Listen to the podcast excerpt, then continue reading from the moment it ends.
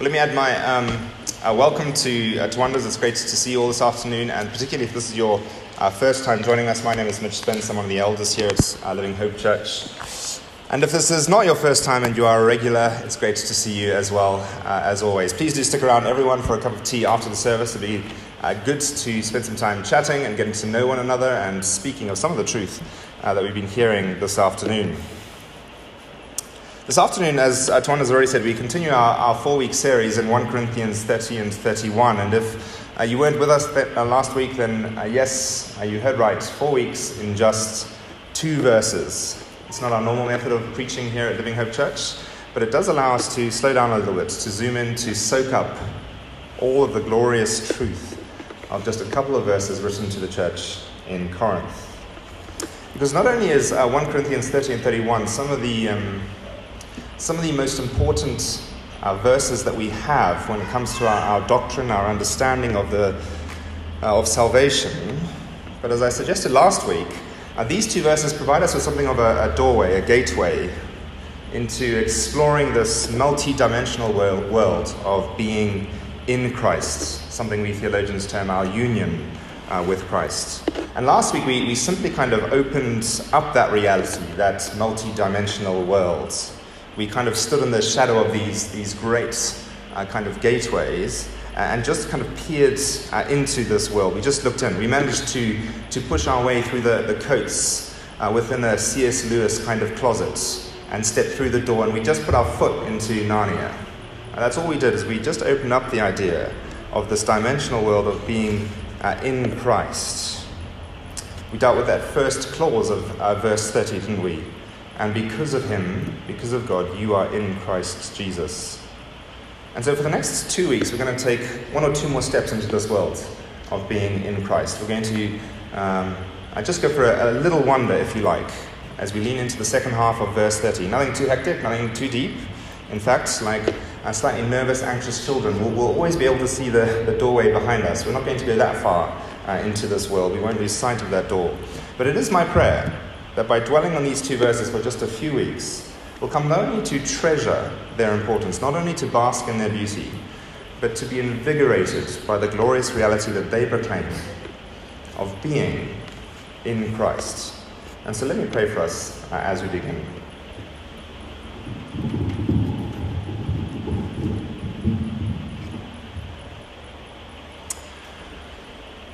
Father, this afternoon we uh, bow before you with the Apostle Paul and ask that according to the riches of your glory you may grant us to be strengthened with power through your Spirit, deep in our inner being, so that Christ may dwell in our hearts through faith, that being rooted and grounded in love, we may have strength to comprehend with all the saints what is the breadth and length and height and depth, and to know the love of Christ that surpasses knowledge, that we may be filled with all the fullness of God.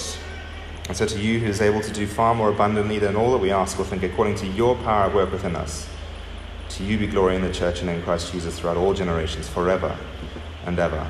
Amen. Well, as always, we're going to uh, read the passage, and I know it's a, a short one, but uh, as I suggested last week, it would be a great one to memorize. And so if you have a Bible with you, uh, if not, it should come up on the screen next to me. Uh, 1 Corinthians 1, verses 30 and 31. And because of him, you are in Christ Jesus, who became to us wisdom from God, righteousness and sanctification and redemption, so that as it is written, let the one who boasts boast in the Lord. This is the word of the Lord. But again, uh, be uh, great, I think, to read the NIV as well. Uh, we, we have a, a, little bit of time. It's not a long reading, and I think it's worth uh, our time. And so the, the, the NIV should come up uh, on the screen next to me uh, as well. Uh, it's just the next one down.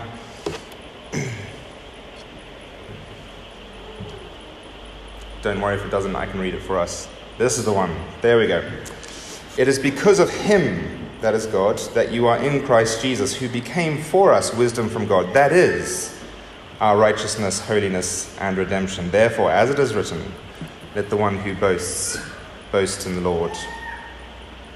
Last week, as I said, we were, brought to this, uh, this gateway of this multi dimensional world of our union with Christ, when we saw that the predominant way that the apostles, that Paul, and that the, the entire early church thought of themselves was not so much as Christians. Uh, the, the word Christian comes up only three times in the entire New Testament. But almost exclusively, they thought of themselves as men, as women who are in Christ Jesus. That language of being in Christ and united to Him is on every page of the New Testament. It's in virtually every uh, paragraph of the New Testament. But not only is the, is the language uh, kind of predominant, uh, all of the, the metaphors, the images that are painted throughout the New Testament, by and large, are also speaking of our union with Christ. A marriage union to become one, a vine and a branch, where that vine uh, is the source, is the, the source of nourishment into which that, that branch is engrafted. A head and a body of eating and drinking the body and blood of Christ by faith, of dying with him and being raised with him. Yes, even the holy sacrament of baptism is not so much about our profession of faith as it is about our union with Christ. We have died with him and we have been raised uh, with him. It is a picture fundamentally of our union with Christ. And even when the language and the, and the imagery of our union with Christ is absent, it still tends to form the, the backdrop, the context for almost everything that the New Testament writers have to say about living the Christian life. The call of extravagant grace, the call to come and rest, is found in Christ. The call of, of radical obedience, the call to come and die, is found in Christ. Uh, I've been reading this uh, book in preparation. It's, it's by a guy called uh, Rankin uh, Wilbourne. Uh, he says uh, this in, of our union with Christ. He says, And because of our union with Christ, these songs of extravagant grace and radical discipleship can no more be separated in your life than Christ himself can be torn in two. These two melodies meet in harmony in Him, in whom they have always met. In other words, our union with Christ by faith encompasses and affects every area, every facet, every moment of life. So we need to have this song on repeat, uh, don't we, in our minds and in our hearts. In fact, grasping what it means to be in Christ enables us to learn how to live the Christian life. As Sinclair Ferguson remarks, it's what gives our Christian life rhythm and balance and clarity, and ultimately being in Christ is what keeps our life on the path of godliness. Now, we're still standing in this, this gateway, uh, so to speak. We're peering out into this, this multidimensional world of union with Christ. And 1 Corinthians 1, verse 30, and particularly the second half, it pushes us just a few steps further uh, into this world. Because Paul says, And because of him you are in Christ Jesus, who became to us wisdom from God who became to us wisdom from God. Now, nobody wants to be a fool, uh, do they? At least not in their right mind anyway. I mean, we all have the ability, don't we, to uh, laugh at ourselves, at least uh, some of us do, when we make an obviously dumb statement in the midst of others and we so desperately just wish we could gather up all those words and somehow put them back uh, in our mouth and carry on. Maybe when we, we put our foot in it by mere accident. Or maybe when we, we stand and boldly bout out the, the, the first two lines of To God be the glory, when the, the caption clearly says solo. we can all act the fool, can't we? But at the end of the day, nobody wants to actually be a fool. When that time comes, and it's coming for all of us, where, where friends and family and colleagues are gathered for our funeral, we want our lives to have meant something, to have mattered. We want to, to leave a, a, a legacy for people to think highly of us and say things like, What a great guy. What a, what a shining light, full of wisdom. What a beautiful soul she was.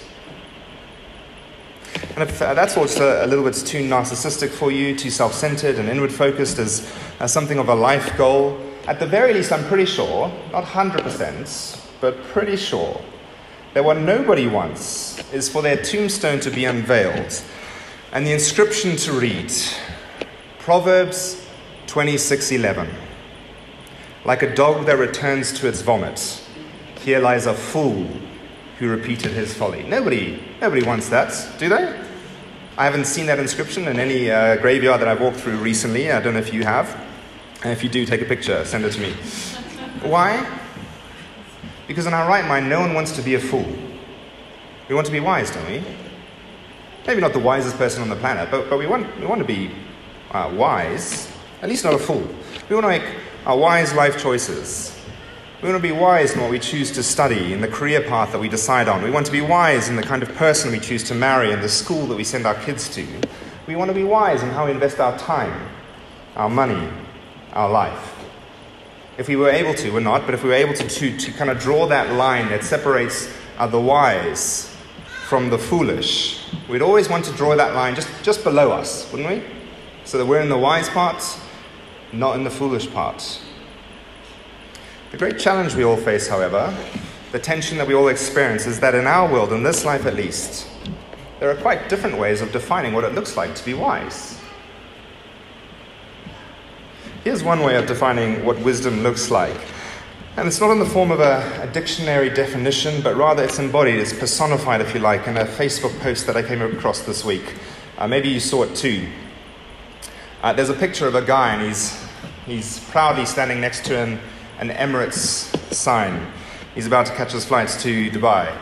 He's wearing designer clothes, carrying Gucci suitcases, Rolex on the wrist, and some form of sneakers that only the young people in this room would identify. For us oldies, let's just say that you can't get them at Bata, right? And then what followed was a series of pictures of this guy lying in different poses in his first class seats. And the caption read, You call it corruption, but when it comes your way, you call it connections. And even Christians will call it grace. I'm like a tree that's planted by the rivers of water. Everything I do prospers. Praying emoji, praying emoji, praying emoji. I don't know this person, don't know his character, don't know his motives. But from all that's been brought to light over the recent weeks, it's clear that in his mind, in his own eyes at least, he feels like he's made some wise decisions, some wise life choices. I don't know, maybe you think so too. But nevertheless, what's really interesting for us this afternoon is that um, this idea of wisdom is not so different from the kinds of wisdom that have begun to grip the church in Corinth, the letter that Paul is writing here. It's a wisdom that is largely defined in worldly terms. It's a wisdom that's largely built on, on kind of so called right decisions and sound judgments. But that means that it's also a wisdom that, that's largely based on a matter of opinion. Uh, in 1 verse 12, Paul laments, doesn't he? Uh, uh, uh, some of you say, I follow Paul, or, or, I follow Apollos, or I follow Cephas, or, or I follow Christ. But when it's based on a matter of opinion, who gets to say who's right in the end? Who gets to say who's right and who's wrong? And so it's a wisdom that also ends, ends up um, uh, dividing, uh, disrupting. But according to one commentator, in Corinth, at least, it went much deeper than this, even. He says that the Corinthians' view of Christian leaders as teachers of wisdom rarely ministers to their own exaltation. It's true that they boast about certain great names, but only ready to boast about themselves. And so, this is a wisdom that thrives on the adoration and the applause of everyone watching on. It has built into the fabric of its DNA a deep sense of, of self sufficiency and self congratulation. I've made wise choices. Look at the choices that I've made. And I think it's pretty obvious that this kind of wisdom is the same kind of wisdom that's gripping the church in Zimbabwe today. He kind of mocks in his Facebook post, doesn't he? Even Christians will call it grace. And then he follows on by applying Psalm 1 to himself, at least the positive parts of of Psalm 1. He fails to mention, doesn't he? that the way of the wicked will perish. But the problem, I think, is that in Zimbabwe, we're all buying into it, aren't we? We're buying into this way of wisdom. Just like the church in Corinth, we're fascinated with this kind of this worldly wisdom, where what really matters to us is style and eloquence and rhetorical skill. Can, can, they, can they drop a line? Can they give us a, a soundbite worthy of sharing to my social feeds? Bonus points if they're wearing $1,000 sneakers. and oversized reading glasses. It's a wisdom that, that says our personal connections with gifted leaders are a path to advancement in the church and in life. Where we boast of the tightness of our relationship to a certain prophet or a certain businessman, because actually it's just a backhanded way of speaking highly of ourselves, of boasting about ourselves and our own wisdom. And yet, Paul says, he says that there is another, another kind of wisdom on offer in our world. It's just that it's a wisdom that's not found in you, it's found outside of you, because it's found in Christ. Verse 30, and because of him you are in Christ Jesus, who became to us wisdom from God, that is righteousness and sanctification and redemption. You see, these, these are these are two entirely different kinds of wisdom. They're completely different in nature, they're, they're of a different uh, order altogether. It's not, it's not that they're similar, but one kind of wisdom is just slightly more, more wise than the other. He says, No, these are chalk and cheese. They couldn't be more different. They're like oil and water, they stand opposed to one another. One, one comes from man, it comes from the bottom up, it comes from the inside out, from within you. He says the other comes from God. It comes from the top uh, down, from outside in. He says it's found outside of you. One takes a lifetime to acquire, and even then, there's no guarantee that you attain it. The other is a gift freely given, no working for it, no working at it, no working to acquire it. It's a gift, and once it's given, it's yours forever. One is steeped in self sufficiency and always heads towards self congratulation. The other, the other leans into our absolute insufficiency and begins and ends with humble gratitude. One, one is found apart from Christ, and one is found only in Christ, in being united to Him. And remember that it is in our union with Christ, it is by being united to Him by faith that who Christ is and all that is Christ, and all that Christ has becomes yours. Because Christ is one with you, and you are one with Him. He's riveted you to Himself, He's welded you to Himself, He, he has bound you to Himself by the power of His Spirit. You are really, actually, meaningfully, meaningfully united to Christ by faith.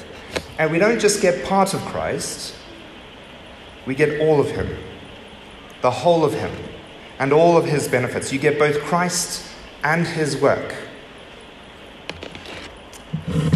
A team, Team Hoyt, as apparently their, name, was a father and son team, a duo who used to compete in Ironman triathlons. I don't know if you've uh, ever competed in any kind of triathlon, but an Ironman is like the pinnacle, right? A 3.8 kilometer swim, a 180 kilometer bike ride, and a 42 kilometer run just to finish it off, just a, a wee marathon right at the end to, to kind of finish things off. And in Team Hoyt, the son, whose name was Rick, had cerebral palsy. He couldn't swim, he couldn't ride, he couldn't run two steps, let alone a marathon. And so for the swim, his dad bound himself to his son using a rope, attached it to his body, and then pulled his son along behind him in a boat. 3.8 kilometers of swimming in the ocean, where the son found everything that he needed in his father. For the cycle, his dad built a specially designed tandem with only one set of pedals. 180 kilometers uh, up hills and down valleys, where every single pedal the son benefited from the person and work of his father. For the run portion, the father would push his son in a wheelchair the entire way, 42 kilometers, an entire marathon, having swum 3.8 kilometers, having ridden 180 kilometers with your son on your back, an entire marathon, meaningfully united to his dad, where who his dad was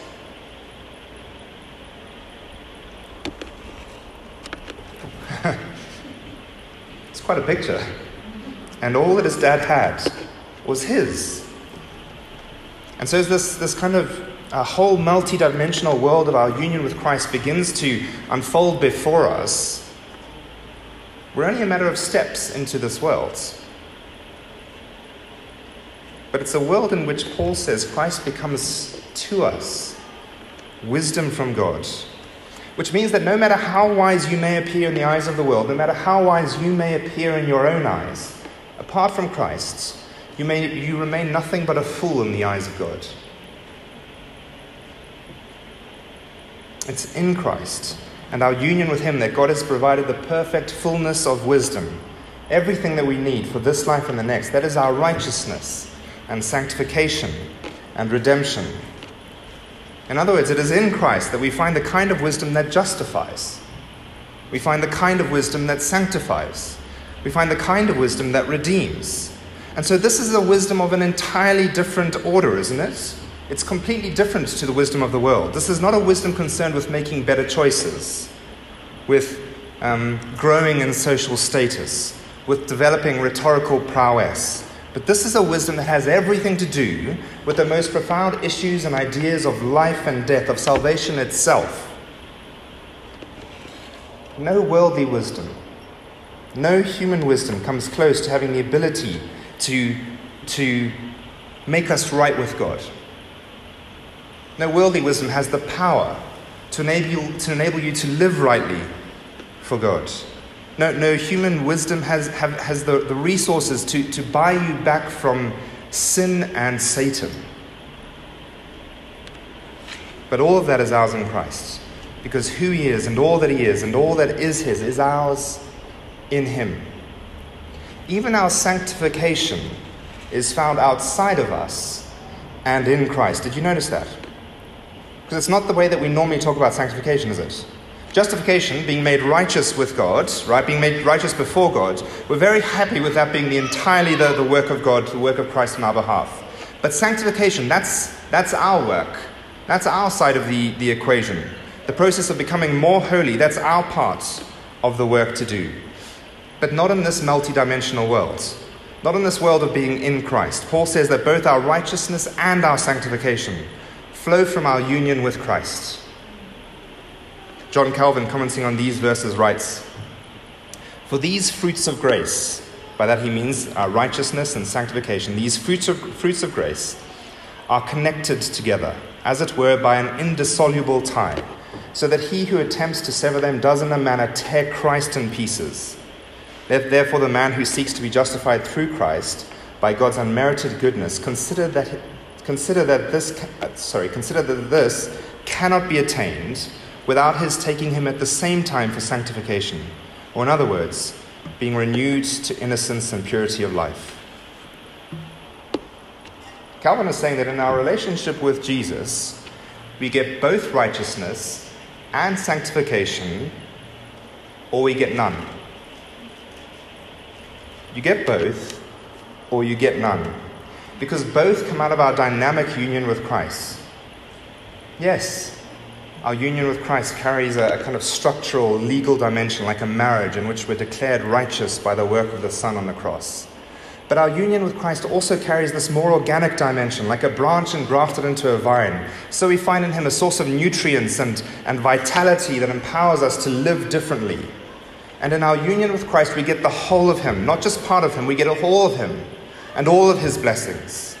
We get all of him or we get nothing. And this I know, I know is, is, is, new to some of us. It's going to be a little bit uh, disorienting, I get that.